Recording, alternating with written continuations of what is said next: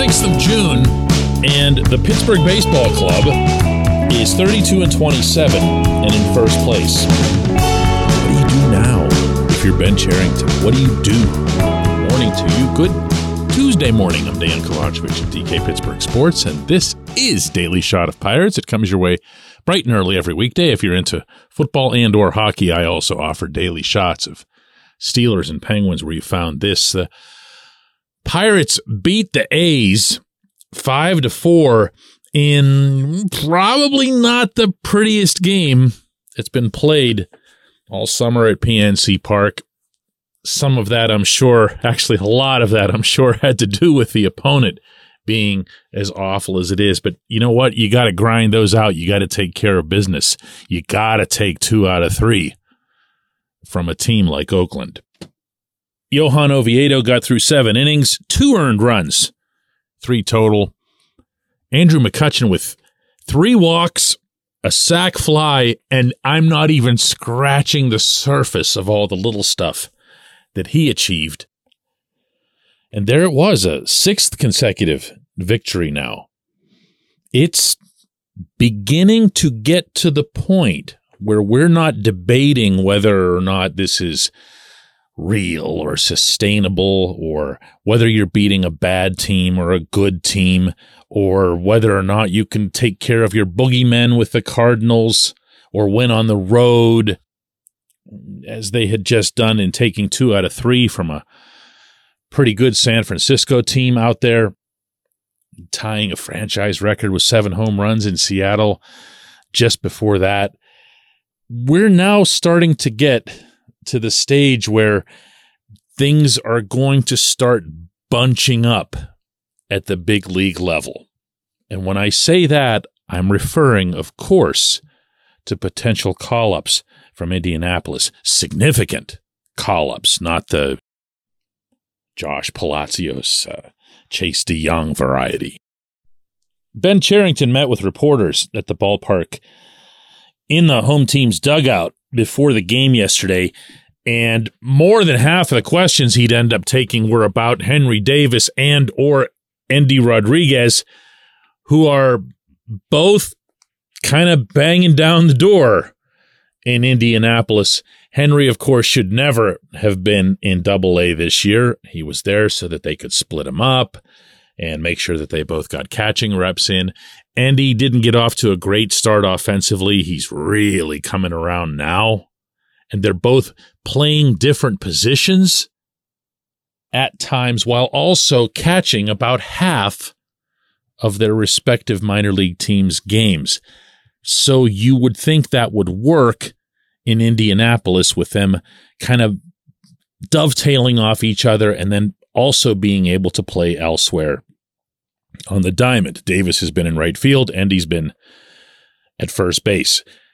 Cherington was asked about that specifically, about the, the breakdown of their positions and how they would coexist in Indianapolis and then ultimately in Pittsburgh. Yeah, we you know we excited to see them both play on that team, and then I, I just think it's important to note also that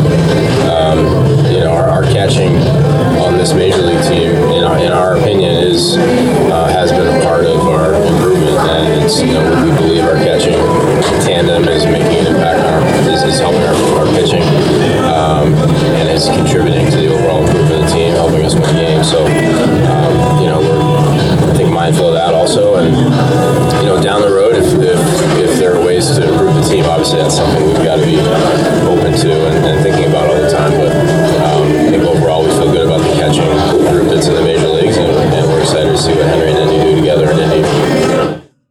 You know, one annoying thing, one of many annoying things that reporters do is parse little statements that executives or general managers, even managers, will make.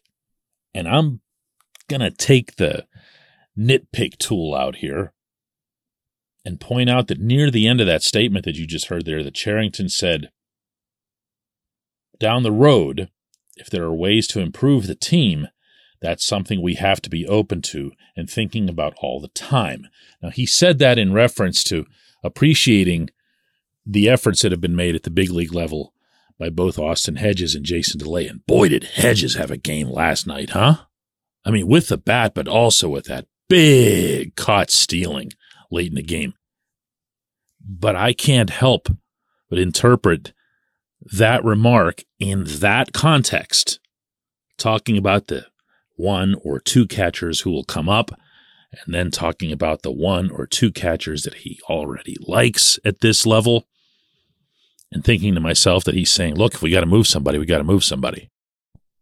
Now, of the guys who are here, Delay would obviously be the first to go. And he's kind of lost some of that early luster that he had. And I was saying at the time, and I know I sounded like a total buzzkill, but his hits were just so soft and none of it looked sustainable. It just looked like the luckiest string of base hits you'll ever see. Little flares off the knob, just finding grass somewhere. And he's not that great defensively. He's solid, he's sound, but he's not somebody you'd keep in the majors for you know, for his glove or his presence behind the plate. Hedges, I don't think had a great start in that regard, but he's sure starting to show that now.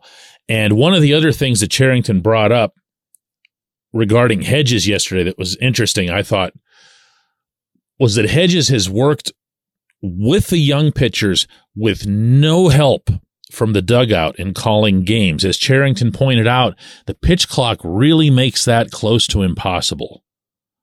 They can find ways to get signs in for certain situations, but they're not calling pitches. Hedges is doing that. And unless it's Rich Hill on the mound out of this group, as Cherington further noted, these are kids. And last night, when you're looking at Oviedo, he's a kid. He's still fairly new to the majors. Roansy Contreras, Luis Ortiz, they're kids. So, you know, cap tip to Hedges. In, in, part because he had the couple of hits, you, you like to see him not be just this total space suck in the lineup, you know? You'd like to see him at least be around, I don't know, 200 or, or whatever. But overall, what's way more intriguing in all of this is that Cherington now sounds like he's poised to move up not one, but both of these terrific hitting prospects. And look, if they come and they share this or that and they have one in right field and one at first base, uh, Hedges starts certain games because of this pitcher or that pitcher. That's why you sit down before the game every day and look at all the information that you've got and make out the lineup that you think can win that game that night. If you have Henry and Endy here, you've got a better chance of doing that. When we come back, J1Q. This portion of Daily Shot of Pirates is brought to you by our friends at North Shore Tavern, that's directly across Federal Street from PNC Park. It's home of Steak on a Stone an eating experience, underscoring the word experience. The steak is brought to you partially cooked on an 800 degree stone, and you do the rest. It's a ton of fun, it's a great meal, and it's a baseball atmosphere like no other in Pittsburgh. North Shore Tavern, right across Federal Street from PNC Park. Your front door, your car, your bike, your computer, your gun. Safety is a habit. Every day you lock and secure your home and everything you want to keep safe. Gun safety and responsible storage are no different and the best way to help prevent accidents, misuse, and theft. If you have a firearm, own it, respect it, and secure it. Visit ProjectChildSafe.org, brought to you by the National Shooting Sports Foundation and the Bureau of Justice Assistance.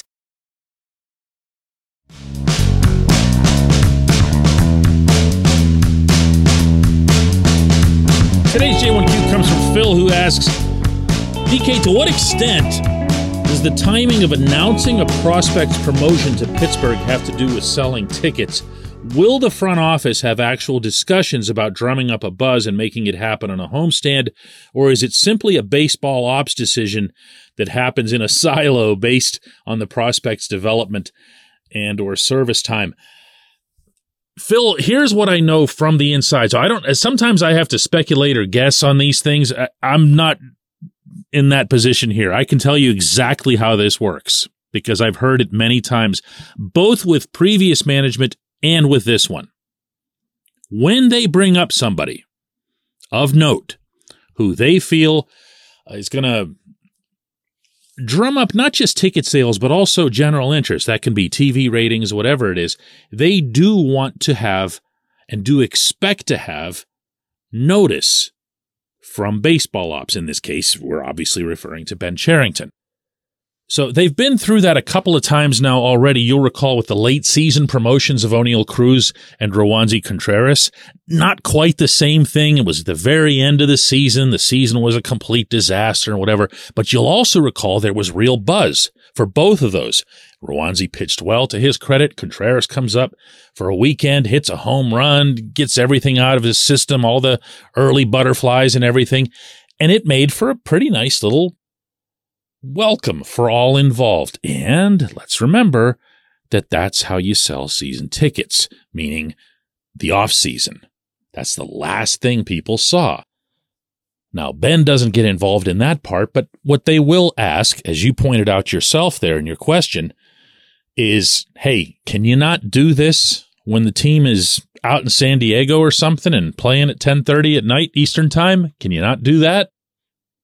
So the way this will work, again, from the inside, is that Ben will let them know, hey, we feel like Henry's ready. We feel like Endy's ready. We feel like Quinn Priester's ready. They will inform the business side. That's Ben communicating with Travis Williams. It's not the other way around. There just happens to be an understanding that, hey, if he comes up on this day or that day, or if we have two or three or four days heads up, we can prepare this and that material and promote in different ways. There's nothing wrong with this. They are a business and they do not sell all of their tickets still, you might have heard. And that also can impact baseball because if you sell more tickets, you're making more money. If you have higher ratings, maybe someday you'll figure out a way to sell more. Who knows what that process is going to be? You know, TV subscriptions, however that works, since cable's about to bite the dust. So if you're asking this, and you didn't explain why, but if you're asking this because, hey, I really don't want to miss, you know, Henry's first game, Endy's first game, you're not going to. You're not going to. You're also not going to see either of them debut on the road you might see it at the very end of a road trip, meaning you'll find out about it just before the Pirates are about to come home for a series or a homestand. But you, you will not see them debut on the road. That that's just no. Okay, it's not going to happen. I appreciate the question. Very good one. I appreciate everyone who listens to Daily Shot of Pirates. We're going to do another one of these tomorrow.